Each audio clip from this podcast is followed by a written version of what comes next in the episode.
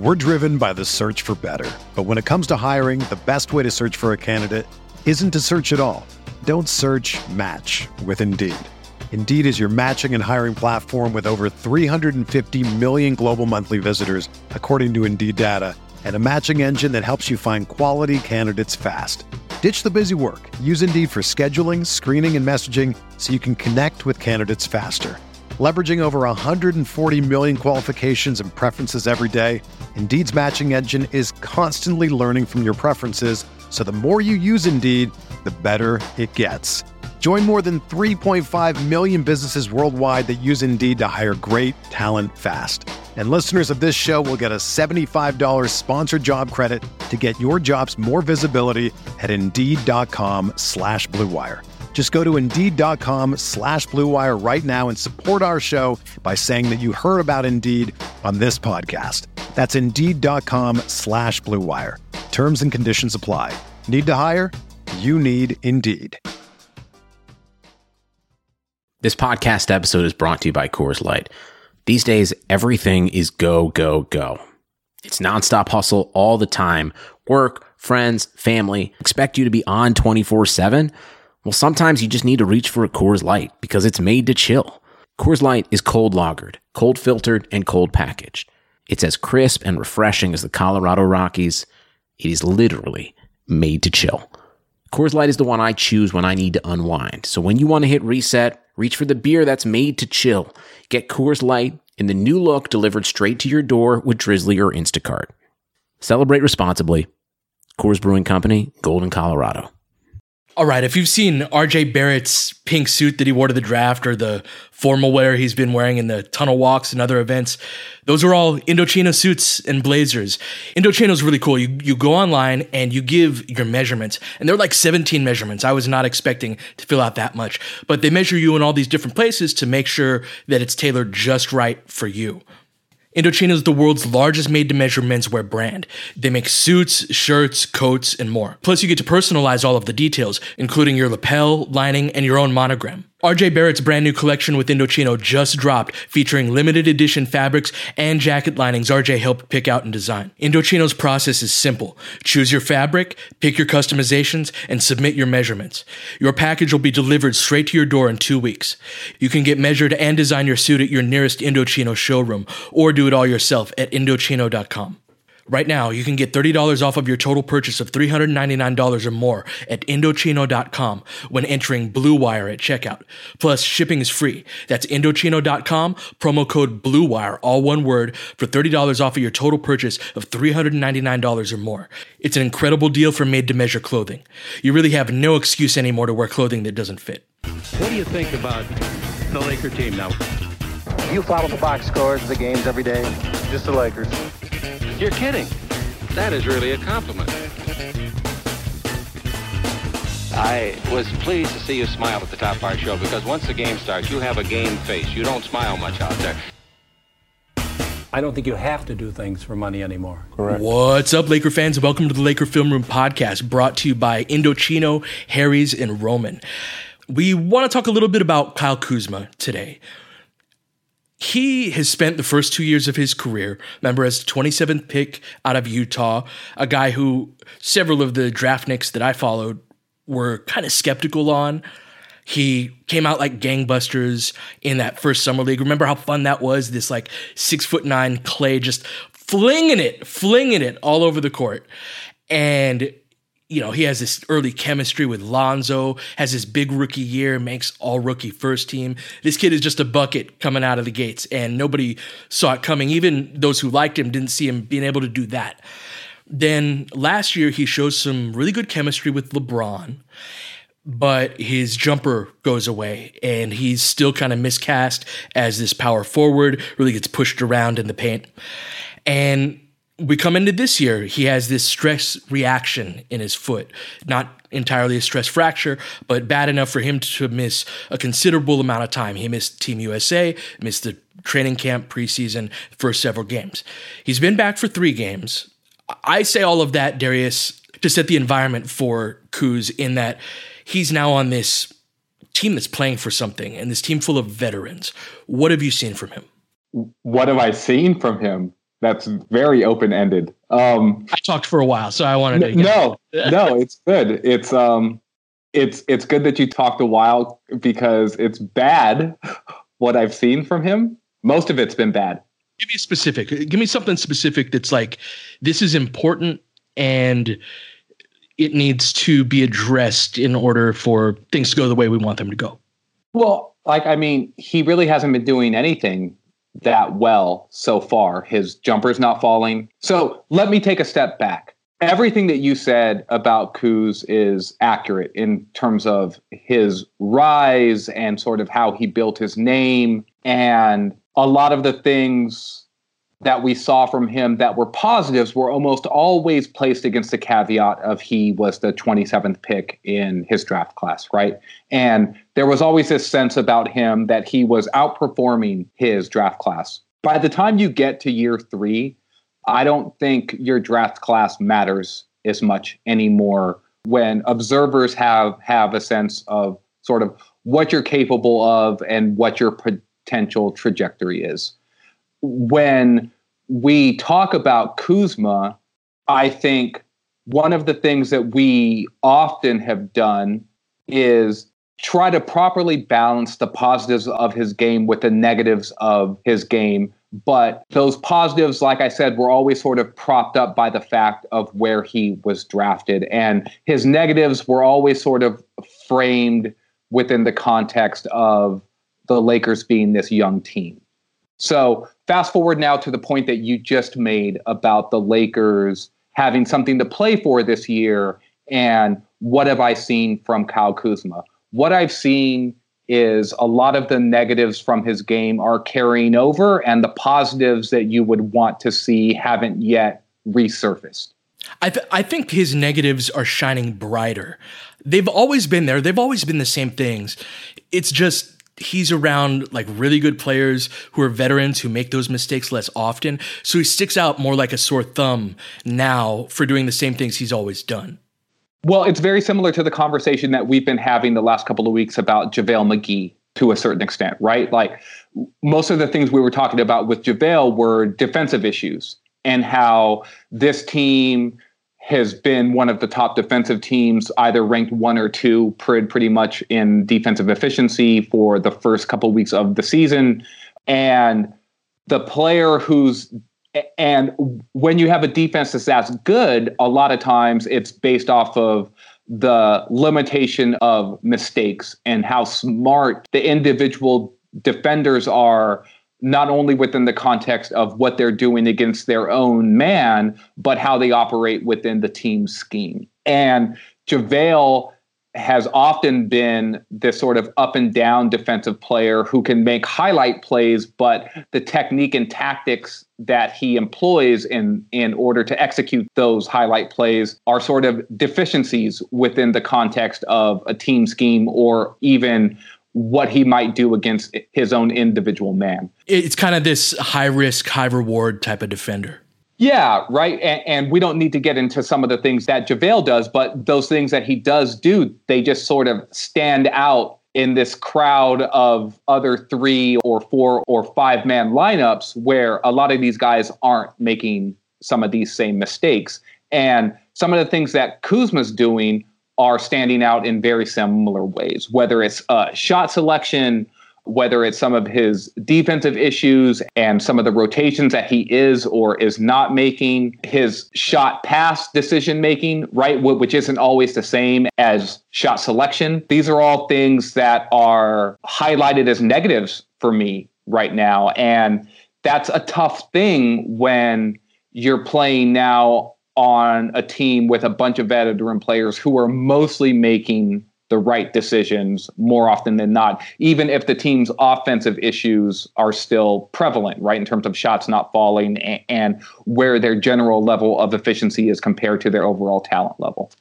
Do you think these elements of Kuzma's game that we're seeing and we're concerned by, how much of it is this will be better in 20 games when he has his conditioning, his rhythm, when it just feels like the regular part of the season because it probably isn't considering how far how much he missed right? So how much of it is fixable in a it's just going to work itself out kind of way? Um i think the part that's fixable is more the results more so than the process.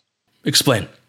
Kuzma is a player who i think is almost always going to have some shot selection issues i think that he is sort of proven to be in his two seasons sort, of a gunner at heart. And with that idea that he can make any shot comes this penchant to shoot any shot. And I think that that can be toned down some, but like any sort of player who has this potential to be a really fantastic scorer, the idea about how much you want to sort of tamp that down in favor of a more sort of team oriented or, or, structured approach there's a balance to be struck there right? Like i remember these great stories that gregg popovich used to tell about Manu Ginobili and how he would basically just be so pissed off at some of the things that Ginobili would do possession to possession offensively. And what he sort of realized over time was I just sort of got to let this guy play his game and the results mm-hmm. are going to come. Now, Ginobili's a Hall of Fame player. I'm not comparing Kuzma to Ginobili. It's more just sort of that that idea of how much do you want to tell him no, no, no, turn that shot down, turn that shot down, turn, turn that shot down, move the ball, move the ball, when that's not really the essence of his game. That's what I was going to get into regarding the answer to that question is he's a bucket getter, man. Like I, he's a guy who he's going to see a couple shots go in in the next couple of games. He's going to go on a little streak and he's going to be back to normal as a scorer. That's the part that's going to work itself out after 20, 25 games. He knows how to put the ball in the hoop, and he's got a lot of skills that help him do that off of the wrong foot at this angle or that angle where other guys aren't even getting that shot up. He can make that shot. So he's a bucket getter. That's going to figure itself out. The part that I'm concerned with is all of the terms that I can think of for this are more pejorative than I want to throw out there, but he can get pushed around in the paint and he will concede around the basket on the defensive end in ways that really rub me the wrong way and you just can't do in a like your mentality has to be different. Like i'm right next to this guy who is in a deep crouch after catching a pass in the paint but in traffic am i going to back off of him or I'm gonna send this dude to the free throw line at the very worst. But he's not getting an uncontested layup on me. There were two different times in that Toronto game, and I've seen this happen a few times with him, where there are plays like that in the paint where he just kind of like throws his hands up and kind of shies away from that contact. That really rubs me the wrong way. But it's not just some like, you know, infuriation. It's like that's going to be really important that you play with force when the playoffs pick up in intensity. Like that stuff just doesn't fly. No, like I already know one of the plays that you're talking about, there was a play where, and I can't even remember how it developed. And you've watched the tape at least a couple of times, so that's why I'm that's why I'm irritated when I talk about this. Exactly. So, so you can correct me if I'm wrong here, but one play had to be that action where a man sort of maybe cut back door or ended up with an offensive rebound, but he was right underneath the basket. And Kuzma was standing literally right next to him. Bro, and he sort of half-heartedly reached and then just sort of pulled his hands back like I don't want to get a foul oh, here. And oh. then the guy got an uncontested layup. That has to be one of the plays. that, that is absolutely one of the plays, man. Like that that stood out to me like nothing else. It may have actually been, and these are sort of inside trade secrets here, but that might have been a time where I sent you. Is that what that? Was? I didn't know that was what that DMs. Were. Yeah, we you know we be, be cussing people out in the DMs when we want to say some things we don't want to say publicly. Yeah, so that one pissed you off about as much as it pissed me off. Then. No, it did. I had said this to you offline, and we've talked on and offline about this in the past about Kuzma.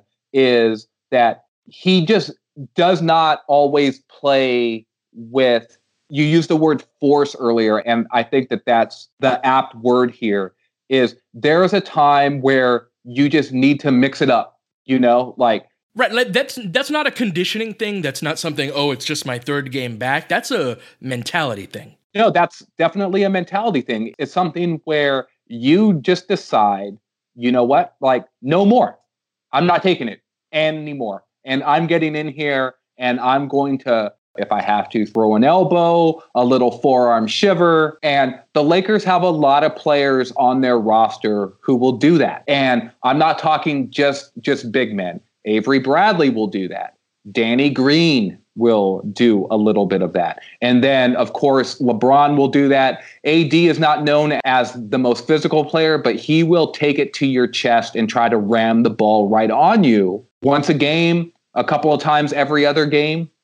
And then Dwight Howard will do the same thing. There are players on this roster, I think, who serve as a good example, even Caruso as well. Sorry, I really did want to mention Caruso there too. There are a bunch of guys on on this roster who sort of can serve as an example for this mentality. And Kuzma's gonna have to show some of that, I think, if when it comes to closing time, he's going to be in the game. Just because this team is building an identity and that identity in these early stages of the season seem a little bit divergent from the mentality that Kuzma's bringing. And if you're going to be so, sort of a closing type player for this team, I think you're going to have to show some of that. Am I like off base with that? Kuz works hard. The veterans need to help him grow up as a basketball player. Right? Like Kuz's heart is in the right place. All of the stuff it, like, yes, he'll post it on Instagram, he'll post it on Twitter, you know, every damn time he's working out. But it's also when the cameras aren't around. He has the respect of people in the building for how hard he works. He doesn't get it though. This stuff that you and I are talking about right here, this is a get it thing. And those veterans who have been through all the wars, who know better, they need to show this kid what's up because we need him. He can score the basketball. Those old dudes who have been through the wars, they don't have the talent that he has, not as a scorer anyway. So it is that is one of the real storylines for me this season is does Kuzma grow up over these next 25, 30 games, half a season plus to get to the point where he needs to be come playoff time. All right, we're going to take a quick break and when we get back, we're going to answer some of your questions. Humans have been shaving for thousands of years, and the secret to a great shave? It hasn't changed much. The ancient Greeks didn't need flex balls or heated handles, and neither do you. That's why Harry's doesn't overcharge you to add gimmicky features to their razors. They focus on delivering what actually matters sharp, durable blades at a fair price. I love Harry's because it helps me keep my beard nice and neat while keeping it long. They send the razors right to my doorstep, so it's really convenient. Has a weighted ergonomic handle for firm grip. Listeners of my show can redeem their Harry's trial set at harrys.com backslash bluewire. You get a weighted ergonomic handle for a firm grip, a five blade razor with a lubricating strip and trimmer blade, rich lathering shave gel with aloe to keep your skin hydrated, and a travel blade cover to keep your razor dry and easy to grab on the go. Go to harrys.com backslash bluewire to start shaving better today. All right, welcome back. We just had some shenanigans on the technical aspect because we are trying something new. I'm very excited to be introducing on air for the first time our intrepid producer, editor, and my lovely girlfriend Jeannie. How you doing, babes? Hi, I'm really good, guys. I'm looking forward to asking these questions. You sound good. Are you feeling comfortable? Yes, I'm feeling very comfortable. Fantastic. All right. Do I need to step out? No. Now, uh, Jeannie's going to be asking some of your mailbag questions. We got some questions from Patreon. Thank you so much for everybody. We'll get to as many of them as we can, and then I'll answer the rest of them on Patreon. So, uh, without further ado, Jeannie, take it away. Okay, the first question is from James. James asks, while the Lakers defense has started off well, the offense has been around league average. It has been stated that the team feels it didn't get to implement more offense because of the China trip. Do you guys think there is some strategy yet to be implemented that can lead to significant offensive improvement, or is it that the shooters brought in this offseason just need to hit more shots? So, yes, the shooters need to hit more shots. I think God, I hate saying this because I don't want to believe it. I really think they miss Rondo. I don't think this is entirely just I've talked myself into Rondo because he hasn't played in such a long time that I'm like, oh, maybe he's not that. You know how that goes, right? Like when a guy's out for a long time, you're like, you know, actually, I, he, he's not that bad. I'm hoping this isn't it because they really need a guy who can create offense, who can be a shot creator. Their offense is fine when LeBron is on the floor. When he's not, they just don't have any shot creation. So I think it's more of a personnel thing right now than anything else, but it is a weakness of the team because if Rondo is out and that can cause all of that, that tells you how thin they are in terms of shot creation. What, what do you think in that respect, Darius? No, it's interesting you brought up Rondo. I actually have a piece coming out on Silver Screen and Roll on Tuesday where I wrote about one Rajon Rondo. Coming up for the Athletic, he is on, on our mind. Yes, he is. When you talked about a personnel issue and the Lakers sort of missing what Rondo provides, um, offensively at least, that's, I think, 100% true at least in terms of his ability to sort of run the offense, run a pick and roll, get guys in uh, the right position, be a transition facilitator as well. When you talked about the Lakers offense is fine when LeBron is on the court, that's right. When he's not on the court, you know what the Lakers offensive rating is when LeBron is not in the game, Pete? What's that? It's around 89. Jeez. 89. It's about 10 points per 100 possessions worse than the league's worst offense.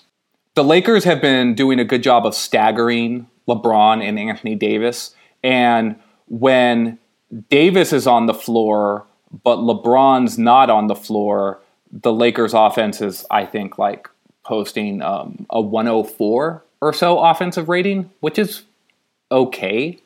They're about 106 for the year, but when LeBron is on the court, it's like 111 or 113. It's it's a pretty good number, right? And, and so the Lakers clearly need someone to sort of fill in the gaps. I think they need someone to help facilitate for Anthony Davis. I think now that Kyle Kuzma's back, they need someone to set up shots for Kuzma as well. And that can't only fall on LeBron James. And we know that Quinn Cook and Alex Caruso, that is not their strength they can bring things to the offensive side side of the ball. What they're not going to bring is that.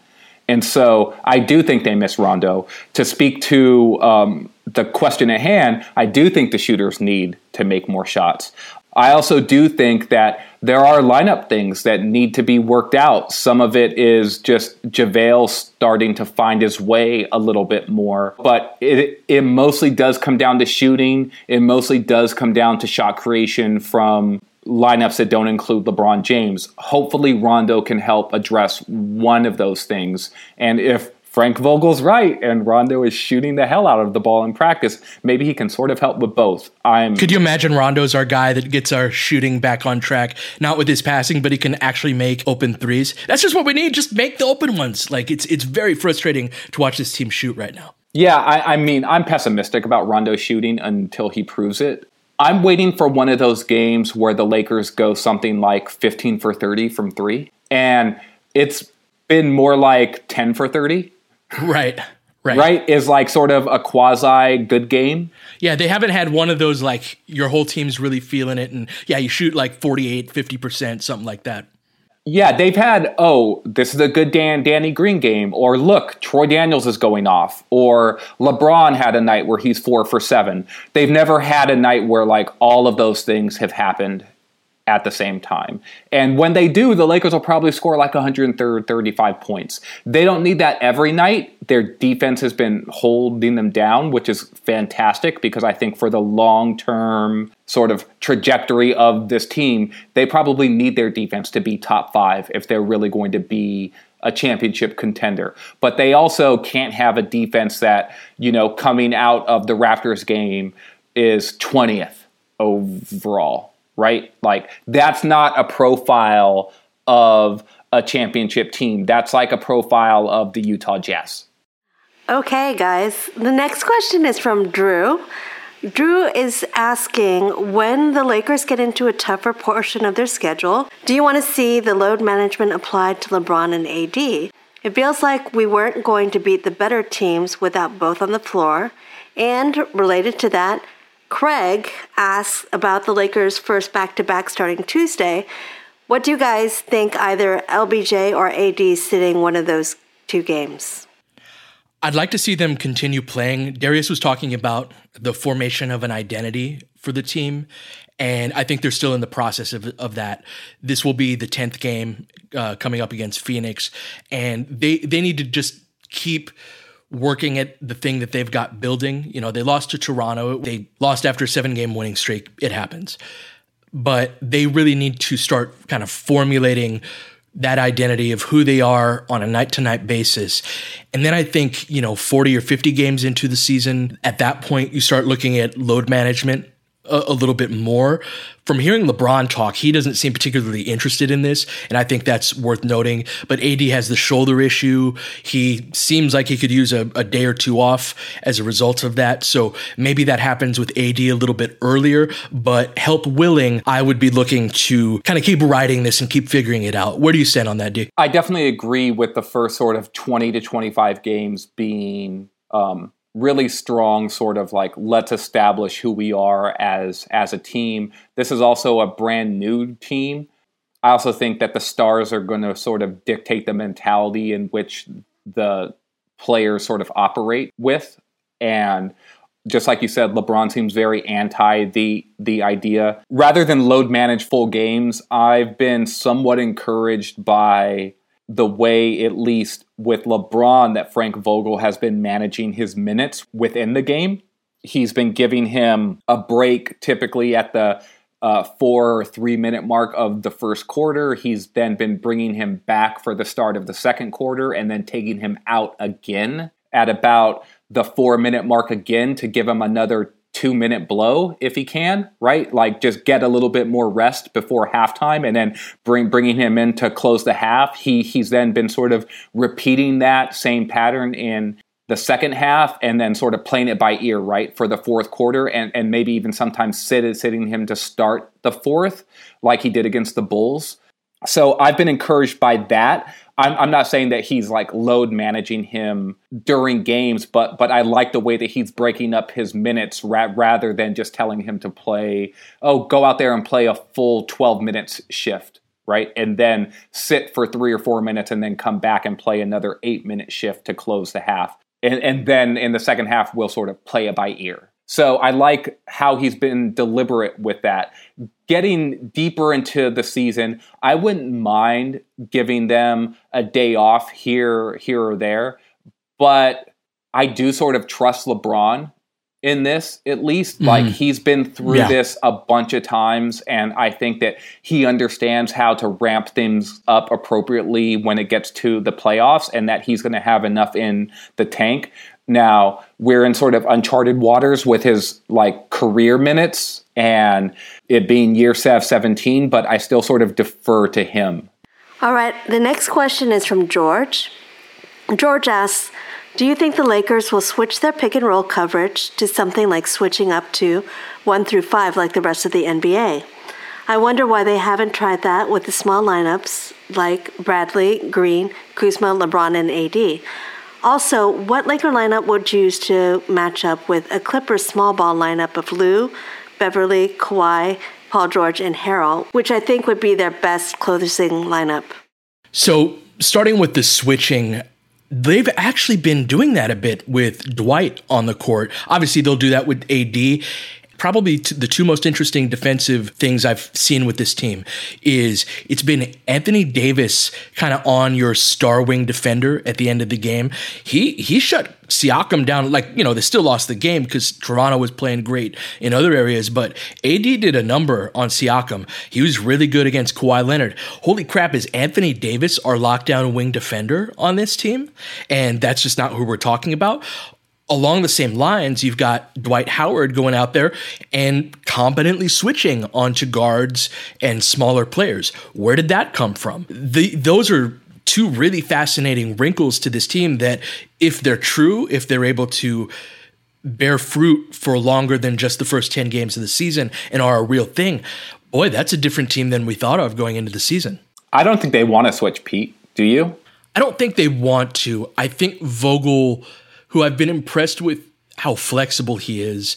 I think he recognizes there are some times when you need to, when that is the best option. And it's something that they need to have at least the ability to go to in the right situations. It may not be their main thing, but it's got to be good enough for them when they need to do it to be able to do it effectively. I'm more of the mind that they're getting caught in switches because teams are screening them so effectively because the Lakers guards have not been very good at getting over picks all of the time. And I think hmm. that it's been more out of necessity than out of design. I think if if Vogel had his druthers, guards would would fight over the top, they would recover, his bigs would stay in drop coverage, and they'd hover around the paint. That doesn't mean the Lakers can't switch effectively. I just think that they don't want to. So, in terms of would I like them to switch more, I actually don't. Especially in the lineup that was part of the question where Kuzma was involved. Kuzma's been getting hunted very early on in the season defensively. And mm-hmm. you and I, Pete, have talked a ton about, and this is a point that you've made a bunch, is that you're only as strong as your weakest link defensively when you're in a switching defense. And if you're going to voluntarily switch possessions, especially late late in games, you're just going to end up getting Kuzma on to the opposition's best wing offensive player, and that guy's going to go to work on him. So you're going to see a bunch of possessions where it's Kawhi Leonard attacking Kuzma, where it's James Harden attacking Kuzma, where it's Donovan Mitchell attacking Kuzma, and on and on and on it's going to go. And so I'd prefer that they don't switch it kind of takes away what's made this team special in some respects early in the season is if you're doing that and your possessions are ending in those types of matchups that you're talking about, you are no longer a top three defense. Not in that moment, not in that situation. No, I totally agree. And, and as far as the Clippers stuff, I'm still not exactly sure the best way for the Lakers to match up with the Clippers, honestly. Like, I would tend to think that that's going to be AD at center, LeBron, Kuzma, Green, and probably Avery Bradley. That would be my guess that that's the best way to attack things. That said, you're then going to be reliant on Kuzma probably guarding either Montrezl Harrell or Paul George. I actually think you can put him on Patrick Beverley hmm. just to kind of hide him, I guess, because Patrick Beverley's only going to beat you one way, which is by shooting spot up threes. So, from a weakest link standpoint, if we're not switching, you put him on Beverley. You've got, uh, you know, AD and matched up with Harrell, LeBron with Kawhi, Danny Green with PG, and probably Avery Bradley on Lou. That seems to make the most sense for each guy's skill set. But if you're not switching, it probably means that you're in drop coverage type stuff. And that's something that Lou and Kawhi, they really eat that up. So it's going to be pull up jumpers all day long if you face that. All right, what do you got next, Jenny? Okay, the last question is from Jacob. Jacob asks, which is more likely to be the case at season's end? The Lakers having a top 10 defense or a sub top 10 offense? Oh, what's more likely? I mean, right now, both of those things are true, right? I would think it's more likely the Lakers have a top 10 defense. I'm sort of nervous to say that, but that's kind of where, where I'm at. They're like, they they've been first or second. It would, to me, take injury to knock them out. And I think that they could probably get to a top 10 offense by the end of the year if things start start to click. Yeah, no, this is a you, this is a phenomenal defensive team. This is a top five defense in the NBA. The more I see of it, and that was not where I started. They've moved me in that direction. So I think that that's a, I, I think that's real, and I think that stays. All right, thank you everybody for the questions, Jeannie. Thank you so much for hopping on the air. How was that? It was fantastic. Try to keep me off the air on the next pod. that is just catnip to bring you back to find ways. That's that's fantastic. All right. Yeah, never say the thing that you yeah, don't exactly. Want, right? It's like the wire, right? Don't and, tell them that you don't want to be see, on the she boat. messed up. She messed up because I edit the second half of the podcast, or at least that's the plan tonight. So I'm in full control of keeping that part in, and so that'll be great. All right, well, this was fun. Thank you very much, everybody, for listening. You've been listening to the Laker Film Room podcast. We will catch you guys next time. Baynes has got it in low to McHale. McHale wants to turn. his double team. Just pass out of front, broken up by Worthy. Tip to Magic. Worthy dies on his belly. Magic scores. There's Magic. Got it. Magic fires. It's good. They will. Campbell in and out. The ball is tipped and it's saved Three seconds left. Here's Van Exel. This is for the win. He got it. Kobe Bryant, 48 points, 16 rebounds, an amazing performance by Kobe. Shot with his eighth block shot that ties an NBA Finals record. A lot of Laker fans sticking around for this. You're seeing something that's very rare indeed. A Laker to get MVP chance right, in Boston. In Boston. Of all places. Are you kidding me? I know Red Auerbach is uh, rolling over. Kobe. Hard to believe. Are you kidding me? Unreal. Are you kidding me? How strong was that? A triple on a fall away in the corner with a shot locked down. Lakers by three. Ryan spinning in the lane. Back for Gasol. Pretty pass. And it's back to a three-point game. And the critical part was Pietrus jogging back. Didn't bounce the floor. It's a two-for-one situation. Kobe Bryant picked up by Bell. There's the move. Two, one, miss it. Unbelievable. Bryant. Yes. And that was a little tough to Alvin Gentry. Add insult to injury, Kobe. I mean, what a shot. I mean, you can't defend that. Are you kidding me?